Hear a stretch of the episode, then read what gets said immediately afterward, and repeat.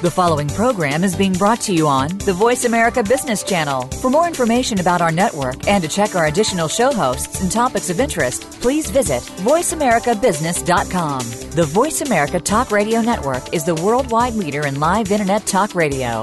Visit VoiceAmerica.com. The views and ideas expressed on the following program are strictly those of the host or guests and do not necessarily reflect the views and ideas held by the Voice America Talk Radio Network, its staff, and management.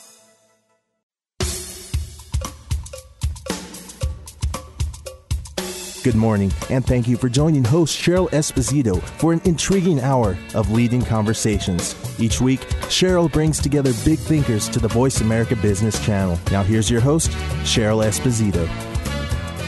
Well, good morning, everyone, and welcome to Leading Conversations. This is Cheryl Esposito, and today we have a very special guest. This gentleman is someone who I've met in the last couple of years who has intrigued me from the moment that he said hello.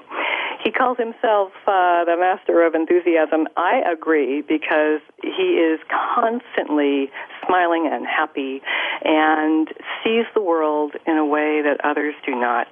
I'd like to introduce to you Arjuna Ardagh. Arjuna is an author. He's a writer. He's a public speaker. He has trained many, many people around the world to become facilitators. His focus these days is awakening, and as an author, he has written seven books. His one of his bestsellers is The Translucent Revolution. His newest book is Better Than Sex: The Ecstatic Art of Awakening Coaching. I can't wait to hear more about this, Arjuna. Welcome to the show. How are you doing this morning? Where are you? I'm at home in my beautiful beautiful uh, place in Nevada City, California, where it is surprisingly sunny and warm for January, and I'm uh, ah. Very been very much looking forward to this conversation. I know you, you I've, I've heard you speak, and I, I know that you have one of the most interesting and inquisitive and inquiring minds.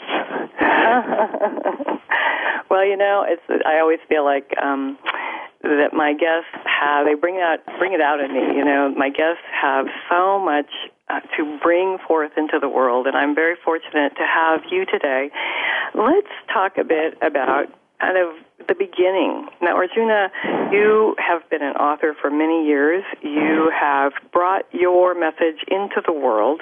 Um, you have traveled around the world. You are actually from england. Is that correct? Uk um, yes yes. Mm-hmm. And and how long have you lived in Nevada City, where you know near the beautiful Lake Tahoe, near Seattle, the Sierra Nevada mountains? How long have you lived there? Oh, I've been up here now since 1998. So mm-hmm. do the math. I guess it's maybe 16 years, something like that. I've raised both my boys here from from being small children. Well, it's the kind of community that I find that um, is extremely intentional. That's what I find when I go there. It's it's beautiful. People there tend to want to be around nature um, and don't take for granted the what I consider the important aspects of life, the spiritual side, the um, holistic side, a way of being in the world that um, really matters. And I experience you that way, Arjuna, that you see those things as important. And in your most recent book, Better Than Sex, The Ecstatic Art of Awakening Coaching, um, I have to tell you, when I first saw the title, I thought, really? really? And and so I, before we get started, let's just have you share, you know, what is this title about? You know, why did you name your book better than sex? Sure, it's a great question. Well, um, um, the book is about a, a particular style of coaching called awakening coaching. And we can talk obviously more about what that means. But yeah. um, awakening coaching is a way of helping someone connect with the authentic source of energy and creativity and aliveness, which is actually what makes everything else work anyway. So uh, it was a couple of years ago, Cheryl. I was in um, Vienna, Austria, and I was doing a, a, a, weekend seminar. It was not a, not a full training; it was just like an introductory weekend, and I was teaching people how easy it is for anybody to become an excellent facilitator of uh, shifting consciousness to anybody else. So I taught them all how to how to do this, and they and then we it was on a Saturday, and everybody went home, and the next day was Sunday, and we all came back, and I was asking, well, how was it? You know, now that now that a day's gone by, uh, how how was the experience? And people would say, oh, it felt really peaceful. I felt so much creativity flowing through me. All the stress melted away. There were many different uh, answers to the question. And then somebody said, she said it was a German woman named Verena who has since become a very good friend. And, and she, she said, she said, I feel so good in my body. I feel so alive, so good. She said, it's, it's, I don't know how to explain it. It's better than sex. I, I, I snapped my fingers. I said, Verena, that's it. Do you mind if I make that the title of my new book? So that's oh, wow. that's how it came to be. Was somebody was simply innocently describing mm. uh, what it's like to be in this um, in this relationship with somebody else, which is actually a coaching relationship. Yes. Uh, but still, it is an, a, an extremely empowering, beautiful thing to do with mm. another person to help them open to their true nature as infinite. I, I absolutely agree. I love how you say that. Um, you know, it's extremely um, powerful. I, I have always found as a coach that the relationship you develop with a client um, becomes very intimate in a way that you know they become extremely vulnerable and let someone in, a la the coach, to help them um, deepen and broaden their perspective of themselves and of the world. And you know, it, it's not everyone who can help others do that. You know, I think it there's there's some of us who tend to have that innate gift as you do, and um, it sounds like what you're saying though is that the capacity to do this can be taught.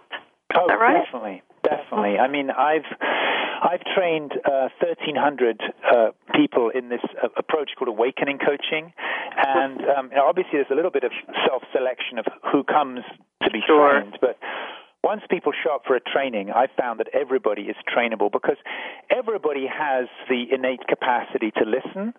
Everybody has the innate capacity to support and to want the best for another human being. We all discover that when we parent, for example. So I think everybody has within them the capacity to really listen to and bring out the, the innate brilliance in another person.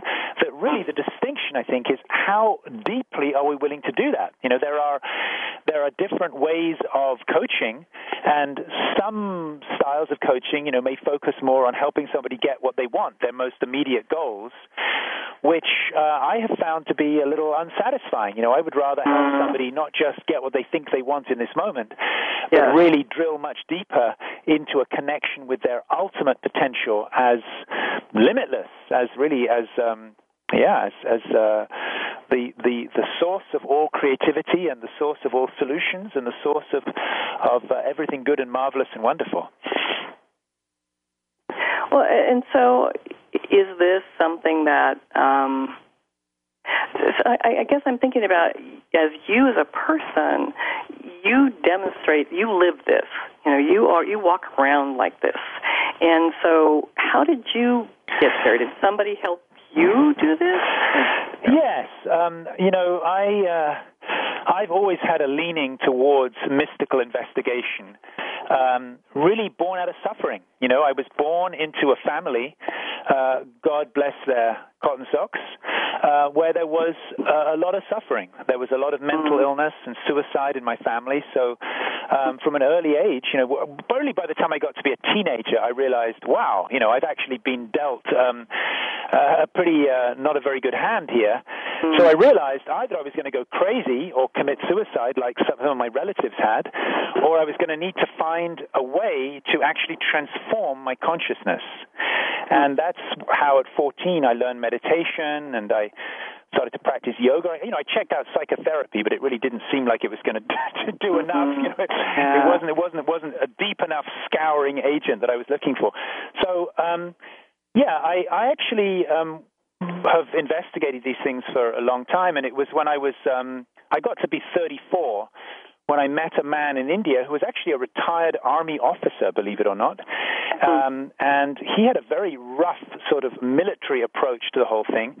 And really, within a few days of meeting him, he just knew how to ask the right questions. And with, within a few days of meeting him, uh, there was a direct experiential recognition of, of infinity, of, of limitlessness. Uh, but since then, I found that it's actually much easier to pass that on than uh, many of these um, traditions would have us believe. It's actually very easy to uh, awaken that in another person, and it's very easy to learn how to do it. It's really this is this whole thing has been shrouded in an unnecessary uh-huh. degree of, of mysticism. Interesting. Well, when you say that you were 14 when you decided you were not going to accept the path that you know you kind of walked into in in your family, mm. and it, so at 14, that's a pretty young age, and you know that that's pretty self-aware to be able to say I want something different. Well, you know, people respond according to their circumstances. Um, if you if if you were 14 and your parents were killed and you know you were left to fend for yourself, you would pretty quickly learn the ways of the street, you know. And if you were 14 and you um, you there was no money, you would pretty quickly learn how to get a job. Mm, well, in my right. case, I was 14 and I was faced with a lot of psychological suffering, so I pretty quickly had to learn how to deal with it. Right. So, you know, people right. adapt. The people people really yeah. actually find their strengths very often. People find their greatest strengths according to their greatest challenges. Mm. Oh, and so then you continued the path and moved um, into your 20s and 30s.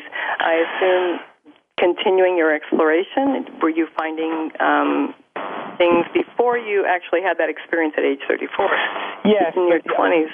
Yes, but Cheryl, I'd say a lot of what I learned in those intervening years was was was basically to recognize dead ends. You know, because hmm. uh, when we explore, when we become interested in an ultimate kind of freedom, and the kind of freedom I'm talking about is not some kind of retreat from the world. I'm, you know, I, I, work a lot with business executives, with people running large organizations, with people making huge impact on the world. I work with a lot of authors and people making films. So, uh, the, what I'm teaching uh, with this coaching method has has nothing to do with renunciation or you know mystical retreat. It's a very mm-hmm. empowered kind of state that we arrive at.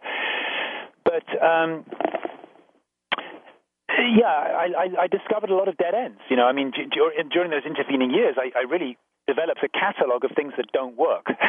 and w- when I finally stumbled upon what does work, it was disarmingly simple. It's, it's crazy how simple it is yeah, yeah. Uh, to actually just recognize your true nature and live yeah. from there. You know, I I so love you saying this that it's so simple. Um, I I have had that experience, and what's what I find is that early when I've had the experience of something like this being so simple, I began to doubt its power. Yeah. I began to say, well, it can't possibly be so significant then. Yeah. And and you know, so then the the kind of the voices in the head just start playing with the, the psyche, right? Playing with your confidence. Did you have that experience? Um Kind of, not exactly. I, I, I, I would say I had uh, little tastes um, th- th- earlier in my life, but there is a difference, you see, between having a taste of your true nature mm-hmm. as infinite and having um, realization. It's a different, little bit different thing. Realization means the recognition of how things actually are, and realization can't be reversed. You see, a taste can be yeah. taken away. Mm. Realization is irreversible. Let me give you a really quick example. Yeah. Um, supposing that I'm looking for my glasses and they're actually perched on top of my head. I've mm-hmm. actually done this before. You know, I've had my, I put my glass on top of my head and I start asking my family members, "Where are my glasses? Where are my glasses?" Well, if one of my sons actually looks at the ceiling in disbelief and then points to the top of my head.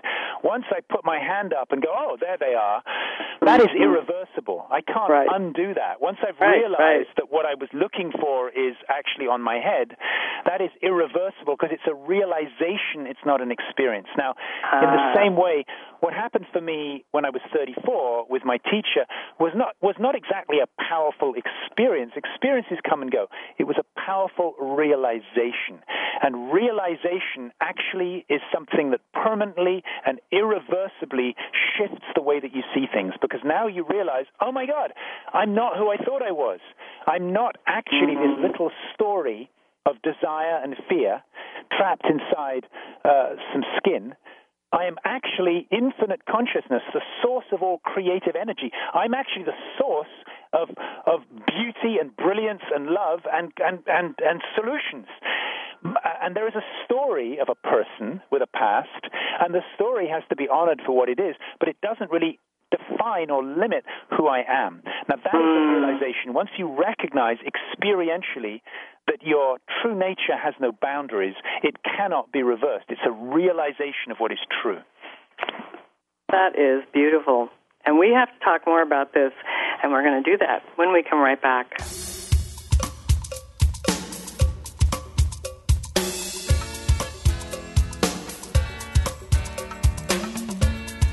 We're making it easier to listen to the Voice America Talk Radio Network live wherever you go on iPhone, Blackberry, or Android. Download it from the Apple iTunes App Store, Blackberry App World, or Android Market. Leadership is not static, it evolves as you do. At Alexa Consulting, we work with CEOs, senior leaders, and leaders in transition who want to make a difference. Leaders who believe that good business is good for people, good for the world, and knows that conscious actions can have global impact. Are you ready to take your leadership to the next level? If you are, then visit our website at www.alexaconsulting.com. That's www.alexaconsulting.com. Alexa Consulting, developing leaders worldwide. What's going on behind the scenes with your favorite Voice America show or host? For the latest news, visit the iRadio blog at iradioblog.com.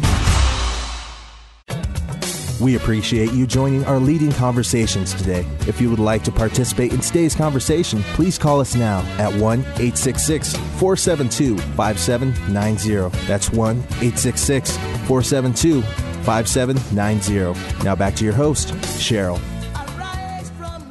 And welcome back to Leading Conversations. This is Cheryl Esposito with my very special guest, Arjuna Ardagh, the author of Better Than Sex, The Ecstatic Art of Awakening Coaching.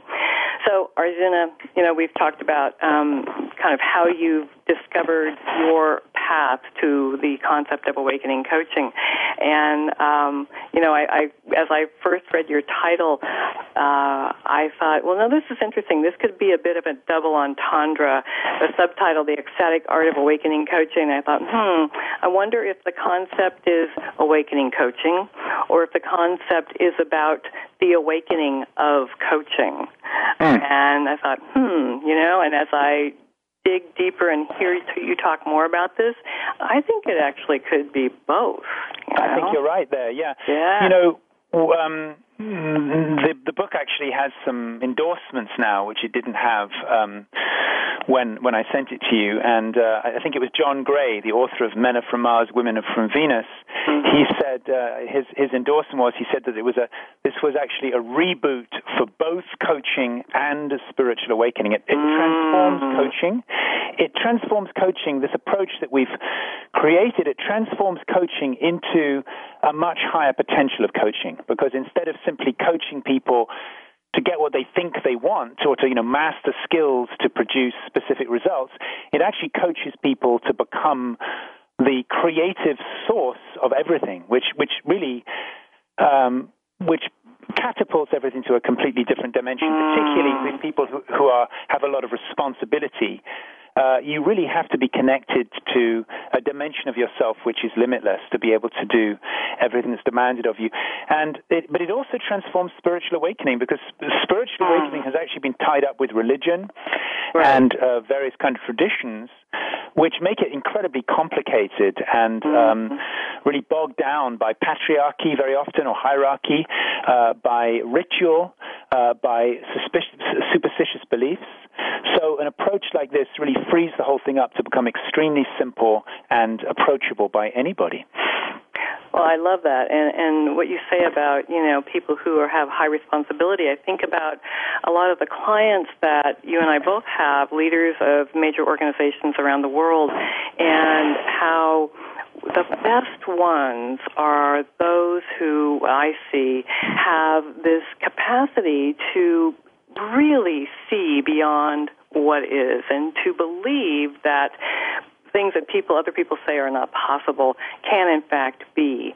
Yeah. and you know and they tend to be positive. They tend to be people who um don't take no for an answer easily who um don't have a sense that um things just can't happen and and as i have worked with them throughout the years, it's fascinating to me how they show up differently. And you talk about some skills that um, people can learn, you know, the, the seven core competencies that that people can learn through this awakening coaching process. Mm-hmm. And and as I looked at them, I thought, you know, a lot of them actually do demonstrate this. So why don't you talk to me about this? Tell our, listeners about these seven core competencies. Yes, well, the seven seven skills we describe are actually skills. Excuse me, I'm just going to take a sip of water here. excuse me. The seven skills we describe are the skills which allow anybody to be a fantastic um, facilitator of awakening to anybody else. So these are coaching skills, right? Mm. So I'll briefly mention them to you. Uh, maybe I'll, I'll, mention each one, and then you can tell me if you have any question about it. The first skill is actually called inspired certainty, and we have all experienced inspired certainty already. It simply already it simply means the capacity to communicate to somebody else that something is much simpler and more accessible than they thought it was. So, in the case of awakening coaching, it means that the coach can listen to their client's story of limitation, can listen to the challenges and be compassionate with that and understand that that is their subjective experience, but can also know that all of these limitations are happening within a bigger context, which is freedom. And the the coach knows you may be caught in a story, but I know who you really are. I'll just mm-hmm. very briefly give you a, a, a, parallel to that, which I think everyone can relate to, uh, which is in the book. Uh, that years ago, I, for the first time, went had a skiing lesson. And I got into the wrong group. So I ended up up on top of the mountain, unable to ski. But the young skiing instructor, this, this, this story is told in much more detail in the book, but the young skiing instructor, not knowing that I was in the wrong group, he just said, Come on, mate, come on down. He was an Australian, he kind of, a New Zealander, and he uh-huh. guided me down the slope, just like, It's easy, come on, don't worry. And his attitude of no problem. Was so infectious that I actually made it down this quite steep slope with very little skiing experience because his his his inspired certainty was infectious, and we've all of us had that. You know, I, I had a an English teacher at school who who met me in inspired certainty, and that's what allowed me to write books later in my life. We've all had people who believed something was easy in a way that was infectious. And that's the first quality of awakening coaching is to recognize that relaxing into who you really are is the easiest thing in the world. All that's required is to give up your stories. Mm, I love this. And so you've you've probably had that experience beyond that situation where you have recognized in yourself that you were living a story. Is that true? Totally. Where we, I think we all of us unplug from mm. stories all the time. You know, that's yeah. that's the uh, that's the art of living awakening yeah. is to continuously recognize where you have engaged in a story of limitation, and just to unplug it, not to replace it with another story, but to actually just then live in a sort of an open receptivity to um, forces much bigger than our own uh, logical understanding. Mm. I love that you said that because, you know, people have this tendency to believe that once they learn something, then they have to absolutely be that all the time. Mm-hmm. And in fact, what you're teaching is to have that recognition, have that awareness all the time, so that when it kicks in, you can shift it. Right? Quite, quite honestly, I wouldn't even go that far as to say have that awareness all the time. It's just somehow I was actually teaching a training this earlier today, and somebody was asking something similar. And you know, it, let's let's just let's just peel it back a little bit to uh, when we were little kids. Imagine that you and I, Cheryl, you know, we, we go back, we, we, we wind it back a few decades, and imagine we were little, we're little kids together in the sandbox. You know, we meet in the sandbox, and we're just playing in the sandbox. And hmm. life is simple and life is easy and you're playing and you can hmm. make a beautiful castle and hmm. no thoughts arise about having to do it perfectly. No thoughts even arise Yeah. about having to be aware all the time. You're just in a playful mode and things are easy. Nice. And really that's what our coaching when it's when we coach people that's what we bring them back to is an easy effortless playful relationship to life where brilliance just just flows through you and you don't have to worry about any of this. It's mm. it, it's natural because you are brilliant already. You see you are mm. infinite consciousness. You don't have to do anything about it. You are already mm. that you just relax and, you and know, things you happen just have to be willing to let it be seen, let it be revealed to yourself. yeah yeah yeah Yeah. yeah that's yeah, it yeah. that's it yeah That's lovely. And so you would would you say that for you personally that your natural state is happiness? I'd say everybody's is, you know. Everybody's Mm. natural state is happiness. We just have to shake off uh, those uh, unnecessary stories that have been added onto it. Of course, I'm not. I'm not denying suffering in the world. Don't get me wrong. I, you know, I, in fact, I spend a lot of my life um, helping people out as much as I can. I know there's Sure. suffering in the world, but when we are suffering. You see, there's different kinds of suffering. There's suffering in Africa because people don't have enough to eat. Mm. And there's suffering of people who've been unfairly imprisoned. But the suffering that um, that most of us are familiar with in our Western culture is not that kind of suffering. Yeah. It's the suffering of complaint. It's the Hmm. suffering of taking things for granted. It's the suffering of finding things irritating. Most of the suffering we experience is actually more to more like the spoiled child syndrome than the starving child. And it's actually a more real suffering. You know, I, I would say I've lived in, uh, I've had the, the the privilege to live in many, many different countries in the world, including quite poor countries like India and Nepal and Thailand and, and, and other countries like that. I've lived in rural areas of India at, at one time or another, and I can tell you, you know, I've seen people who um, who have very, very, very little, you know, who really are where their next meal is not guaranteed. And I can remember on one particular day, I went for a walk in rural India a long time ago, and I, I, I met a family. You know, there was four people living inside one, literally a mud hut with a goat, and they were inviting me for tea. Please have tea. They didn't want money; they just wanted to share what they had with me, and they were laughing and they were happy. I'm not suggesting we should live like that. It's just an illustration. And then I, I actually traveled by car to Chennai, which is a large city in India, where I saw a little less sparkle in people's eyes. And then I flew from Chennai all the way to um, Washington Dulles Airport, and then from there I took a domestic flight from Washington to Sacramento. Now I was flying domestically in apparently one of the wealthiest countries in the world, or perhaps the wealthiest, you know. And I saw the light had gone out of people's eyes, and that you know people were overweight and looking just tired and exhausted and fed up with their life.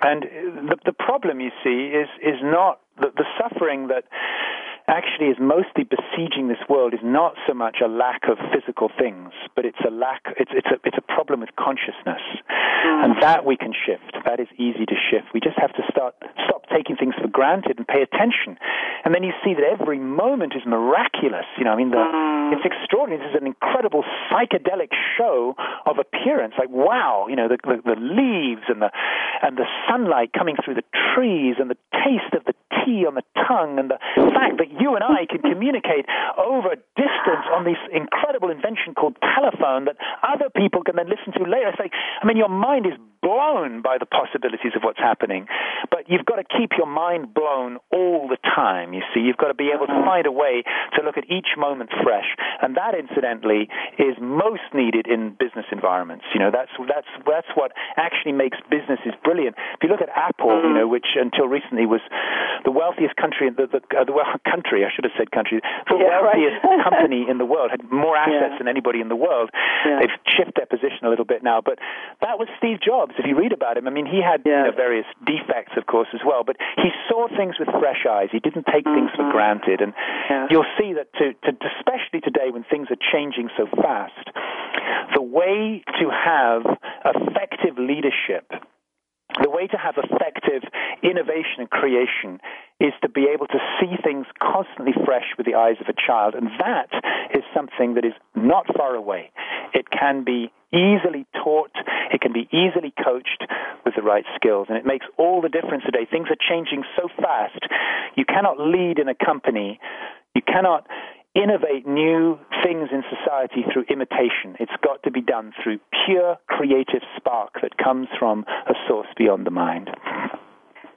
I absolutely love that. I love what you say, and I, as I'm thinking about that, I, I think about how so much of business today is focused on the bottom line profit, um, and they talk about you know top line development, bottom line profit, and you know let's grow the company big, but then all of a sudden we've got to make sure that we pull expenses back, that we um, are giving stockholders value, and the focus becomes very narrow. And in those moments, I see organizations begin to collapse in on themselves. You know, even if they are, even if their bottom line is improving, even if the numbers go up, the energy in the company tends to collapse in. And what you're talking about, that spark, seems to disappear. And so, how do you help people understand that um, what you're talking about, this sense of of wonderment and ecstatic joy and you know perspective about seeing things in a way that you, know, you don't take things for granted? How do you help them know that that is not going to hurt their bottom line? Well, um, actually, I've written there's quite a bit about this in my book, Translucent Revolution. So really, it's about it's about values and clear perception. You see, because um, there, there was an interesting book came out a few years ago by a British uh, psychologist who actually I went to university with him. His name is Oliver James. He wrote the book Affluenza, and he was Mm, demonstrating which has been what has been followed up by Martin Seligman at the um, Center for Positive Psychology Yes. that uh, actually the things that we have been indoctrinated to think will make us happy, actually they don't work. I mean, uh, just a little bit of psychological research will prove that, for example, with money, it's been very well documented now. There's been they've they've compared uh, annual income to a 24-point measure of well-being. They did this at the, at the Center for Positive Psychology. It's also followed up with Oliver James's book Affluenza, comparing income to well-being. Up until 50,000 pounds in England, which is where Oliver wrote his book, uh, which is um, $74,000 in America. It's actually a little higher in America because there's not so much um, social security and there's not free medicine. So you could say maybe, you know, $100,000 at a guess. Uh, your well-being goes up. So you, you're making 30,000, you make 35,000, your well-being goes up. Make 40,000, your well-being goes up. But it's a bell curve. And bell curve is not much above 100,000. And after that, it stays level for a little while and then it goes down. So what you find is that people whose annual income is over a million a year have higher rates of divorce, higher rates of alcoholism and drug abuse, higher rates of conflict with, with teenage children, all across the board. The quality of life goes down. Now, here's the thing. Once you can you don't have to tell people your values are wrong. That's not going to help. You can't say to somebody mm. who's got a lot of money, oh, you shouldn't have money. Right. What you can do is help somebody to experience a real source of well-being. And that's not far away. That's actually hmm. just behind your own eyes, right? That's it. it's very easy to help someone to discover their true nature as limitless, which is also love, which is also relaxation, which is also humor, which is also creativity. Once you tap into that, your values naturally rearrange themselves because your relationships get better. Naturally, you're feeling more hmm. loving, you're feeling more easy. Your relationships get better. That's a very natural first consequence of awakening coaching as relationships improve. Relationships with children get much better. Hmm. Uh, your leadership ability gets better if you're if, if that's what you're doing because mm-hmm. you're not you're not you're not so much in control and fear anymore. So naturally, your values rearrange themselves. You can still enjoy money, but it doesn't become the primary force in your life anymore. Right. And you can see then that it's possible to provide a different kind of leadership. You're not providing leadership just to make the shareholders happy. You're providing leadership to create a company that is having some service to the world, that is actually making a positive contribution, that's making the world a better place. And then you can inspire shareholders not just to invest to make money, you can inspire shareholders to do what this was originally about, which is to lend money to something they believe in. And there's a lot of companies like this today. You saw recently where uh, Snapchat, for example, refused yes. to be bought out just recently. There's yeah. lots of example. Clif Bar, which is a, a, a health bar, they refused to be bought out because the quality of what they're doing, the contribution they were making, was more important than money. And actually, when you mm-hmm. look at it, I mean, everybody knows this, okay? Everybody knows this. I have a friend who's very much identified with money. He thinks a lot about money. He's, you know, it's it's really important to him. But a, a couple of years ago, his daughter uh, got got very very sick, and it looked like she was going to die. A little girl. Well, in that moment, he would have given all his money to save his daughter because you could see right. in that moment it was obvious to him that his intimate relationships that love was actually gave him more real value than money. And I've seen this again and again that when people are faced with difficult choices there's a lot of things they will choose over money Absolutely so we, true. We've got all our values wrong. The same thing with fame. Fame doesn't give you very much either. You know, pe- people put a lot of energy into trying to get mm. famous. Mm. Listen to recent interviews. Go find interviews with Russell Brand or um, Sean Penn. There's a whole bunch of interviews that were done in the last couple of years of, of famous, wealthy celebrities saying it's all empty. It didn't give me anything. You know, mm. what does give you something is creating value, is contributing to people, and then you can have a completely different reason for running a company and you can be a steward for those values. And you can even say to your shareholders, we are making decisions here that are placing value and contribution above quick money. Now, the interesting thing is, I documented this in the Translucent Revolution, that when, when companies do this, very often they actually thrive more in the long run. Their value goes up more in the long run when they actually put money as the fourth priority. So there are hmm. four P's. The first is there's people, planet, um, people, planet. Well, let's say three. Uh, there was a fourth, but my brain's not working perfectly to remember it. Let's say you put it people, planet, profit. When profit comes third, and there are many companies that stood up for this now, actually in the long run, the company does better. Hmm. Well, that has been shown again and again. And, you know, that also brings up the question for me um, that the other piece that's going on with organizations uh, has to do actually with gender and has to do with uh, male and female leaders and board members, et cetera, and the actual performance of the company. I want to talk a little bit about that and how your coaching may work and may influence men and or women in different ways. And we come right back.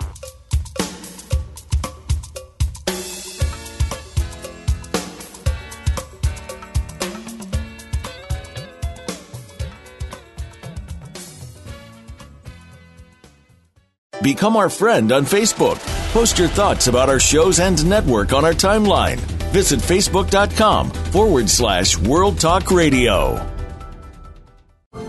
Leadership is not static, it evolves as you do. At Alexa Consulting, we work with CEOs, senior leaders, and leaders in transition who want to make a difference. Leaders who believe that good business is good for people, good for the world, and knows that conscious actions can have global impact. Are you ready to take your leadership to the next level? If you are, then visit our website at www.alexaconsulting.com. That's www.alexaconsulting.com. Alexa Consulting, developing leaders worldwide. Save on your prescriptions with the RX Savings Plus drug discount card offered by Voice America. It is not insurance, and discounts are only available from participating pharmacies, but 9 out of 10 pharmacies participate nationwide. Start saving today. Print your free card online at voiceamerica.rxsavingsplus.com or text the word talk radio to 96362.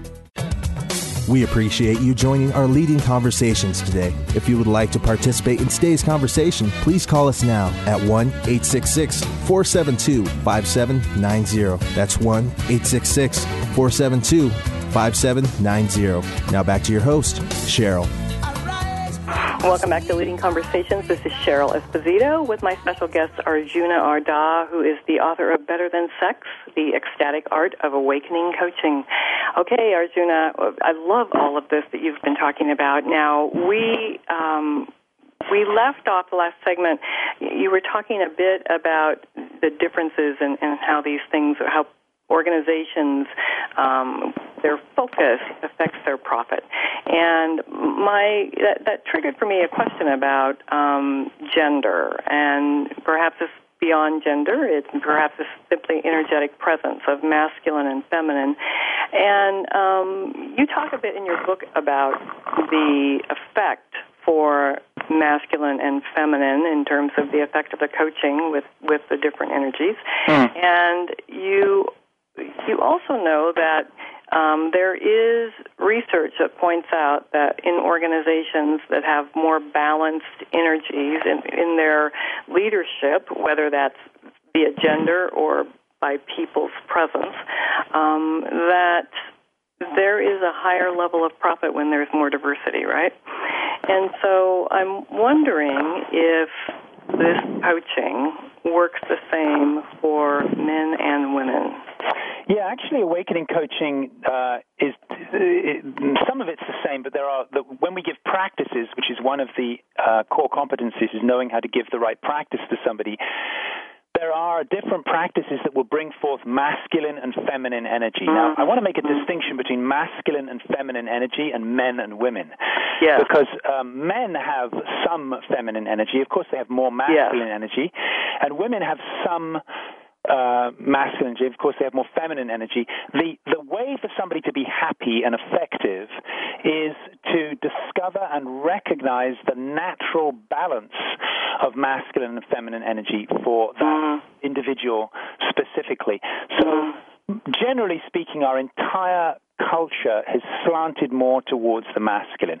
Not just towards the masculine, but towards the kind of unconscious masculine. So, for most companies, what really what can happen to increase the health of the culture, which you know eventually has an effect on profit, but it has an effect on a lot of other important things as well, uh, is to actually bring uh, bring more of a balance of masculine and feminine energy. And that doesn't necessarily mean like hiring lots more women. It means actually recognizing these two energies and recognizing there is a place for masculine energy, which of course is more associated with testosterone, and there's also a place for feminine energy, which is more associated with oxytocin, which means caring and uh, and nurturing. So Google would be an, a, a, good example that comes to mind, where Google takes extraordinarily good care of its employees. You know, there's there's uh, uh, it's a company that really um, makes sure everybody's feeling good most of the time. So so mm-hmm. uh, people get to rest when they need to rest. There's you know abundance of food, and actually you know Google is not hurting for profit. You know, although yes. I would imagine that those decisions we we don't we don't just want to encourage a company to be making decisions about people because it's going to affect profit. Right. Taking care of people is a value in itself. And a good example of this would be a non-profit organization where they've actually they've taken profit out of the equation, but they still have values.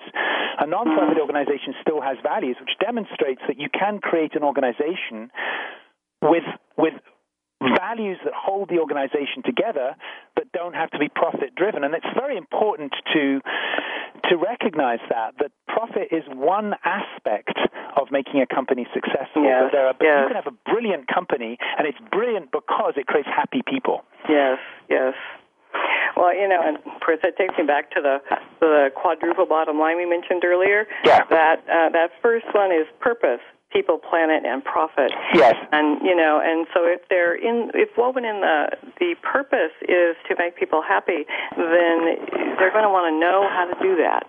And this takes me back to your basic skills Yes. that we started talking about, and you identified um, the first one, inspired certainty. Why don't you just tell us what the seven are? Exactly, exactly. Because what you're saying, Cheryl, is it's all very well to recognize these different values and these kind of quadru- quadruple bo- bottom lines, but it's somewhat useless if it's theoretical. We've got to have ways to practically Right. change people's consciousness. So here Right. are the here are the seven core competencies that are described in my book, um, Better Than Sex. So, number one we've mentioned is inspired certainty. Number two is called absolute presence. And what that means very simply is that the coach has very pragmatic skills they have learned to be completely present with their client. That means free of both internal and external distraction. I'm not going to go into the details now, but it's all in the book.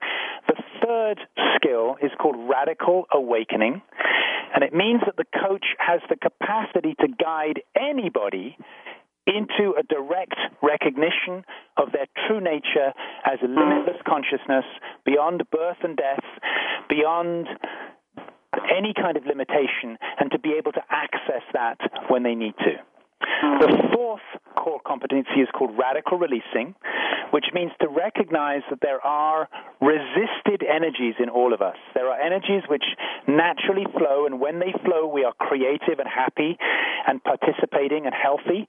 When energies get blocked, and we can talk more about that if you like, when energies get blocked, it, they're blocked through resistance. So it's not anger that's the problem, it's resistance that's the problem, you see. Mm. Anger becomes violence when it's resisted, when, it's, when an energy is allowed to just flow through you, it's not problematic. So radical releasing means that we, we have simple ways to remove resistance. The core competency is called empowerment practice, and it means that the coach knows how to give the right simple practices to a client, mostly things that just take a few minutes a day, so that all of this can be can shift from just a change in consciousness to a change in behavior, to a change in the way that you show up in the workplace, at home, with your children, with your parents, when you're being creative that you can actually your, your the way that the impact you have on people is also transformed. The mm-hmm. sixth core co- competency is called midwifing the unique gift, and it means that the coach has the capacity in a very very accurate, predictable and repeatable way to tune into the unique energetic gift that their client came to bring to the planet. The, unique flavor that flows only through that client and to bring mm. it forth. And the last is called spontaneous creation, which means that the coach is able to support the client to bring forth qualities out of nothing. So instead of mm. Good example would be instead of creating happiness by creating the right circumstances in your outer life, you know how to generate happiness or compassion or creativity from out of nothing, which is really a function of, of it's, it's instead of quantum physics, it's quantum consciousness. It's it's knowing how to generate something that was not there and bring it forth out of out of the uh, out of the out of pure consciousness. And and so so let me clarify. So generating something that is not there is that different from helping to reveal something in you that already lives? Well, maybe that's you know that's this is actually probably one of the more more advanced and difficult things to describe. So maybe it's with limited time, it may not be the best one to go into right now, but it it's really it is a form of magic, I would say. it means it means that some it means that something is not there, and you you produce an intervention which causes it to be there, and, and it's it's it, it's it's the way that creation happens. That that it's it, it. and it's it's very much you you can find a lot of parallels in quantum physics in the way that particles appear Yeah. and disappear Yeah. in the uh, in um, a vacuum state. I love it. So let's go back to the to the fourth skill you've mentioned, Radical releasing. releasing. Yes. I, I think people get stuck there a lot. So talk to us about what are some of the ways to do that. Well, the important thing about radical releasing is to recognize that we, when we are having an unpleasant experience, we generally try to remove the um, the content, which means so that we talk about negative thoughts. I need to get rid of my negative thoughts, right? Mm-hmm. Or I need to get rid of negative feelings. Or we try to change events. You know, I need to get rid of my mm. mother-in-law or something. Uh, but actually, what we fail to see is that the suffering or that the stuckness we're experiencing is actually not because of the thought or the feeling or the event. The stuckness is only because of the resistance. Now, this is a bit theoretical right now, but it can be made very practical very quickly. And when you actually, when people buy the book, they get free access to a website where all mm. this is demonstrated on video and audio. So you can actually. Mm. You don't have to take anybody's word for it theoretically. Lovely. It's demonstrated yeah. for you. In a few minutes, it's possible. Let's take a, let's take for example, I'm not good enough. Mm. I'm not good enough is a thought that most people would say is a negative thought. So what what generally we try to do is we try to prove to ourselves it's not true by getting a better job, making more money, driving a better car. You see, I'm not good enough. But actually, if you look at your experience, it, changing outer circumstances doesn't doesn't do very much at all to the feeling of I'm not good enough. So then you maybe take a more inward approach and you try and get rid of that feeling by saying affirmations. I am good enough. I'm a great person. Mm, yeah. But it, what we discover is that I'm not good enough. It has no power until it's resisted. It's just a fleeting thought. It's just a fleeting feeling that really doesn't mean much at all. When we take the resistance off, we recognize that I'm not good enough and I am good enough. They're just two frequencies that come and go in life. In the same way, nobody loves me, everybody loves me, there's not enough money, there's plenty of money. These are little frequencies that appear and disappear constantly throughout your day, throughout your life. When they're not resisted, they have no power anymore. And you live in a different world, which is not dictated by trying to avoid different experiences, which is mm-hmm. dictated by pure creativity. Now, what I'm describing, Cheryl, is ridiculously simple to bring about. But when we see that our life is held together by resisted frequencies, it is absurdly simple how to mm. take the resistance off and then to live life in a completely different way.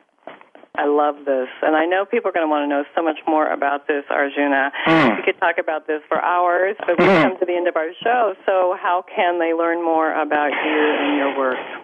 Well, you know, I would say buy the book. You know, it's the next step. Better than sex. You can get it on Amazon. You can uh, get it, you know, wherever you get books. better than sex. You can go to my website, arjunaardagh.com. It's there as well.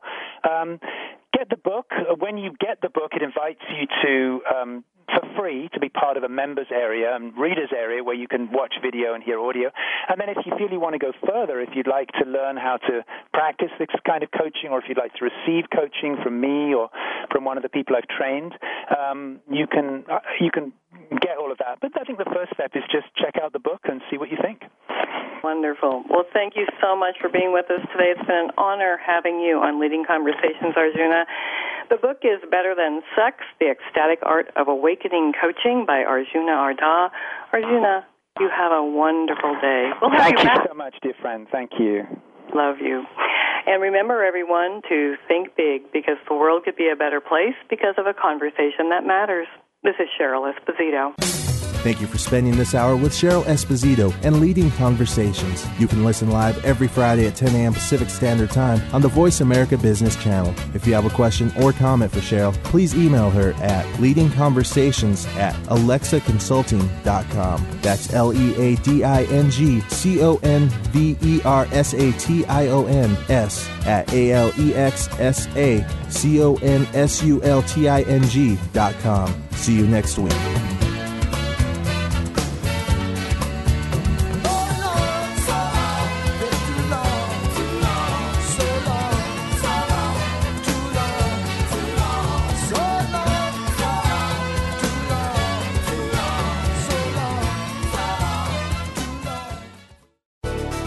Thanks again for listening to the preceding program brought to you on the Voice America Business Channel. For more information about our network and to check out additional show hosts and topics of interest, please visit VoiceAmericaBusiness.com.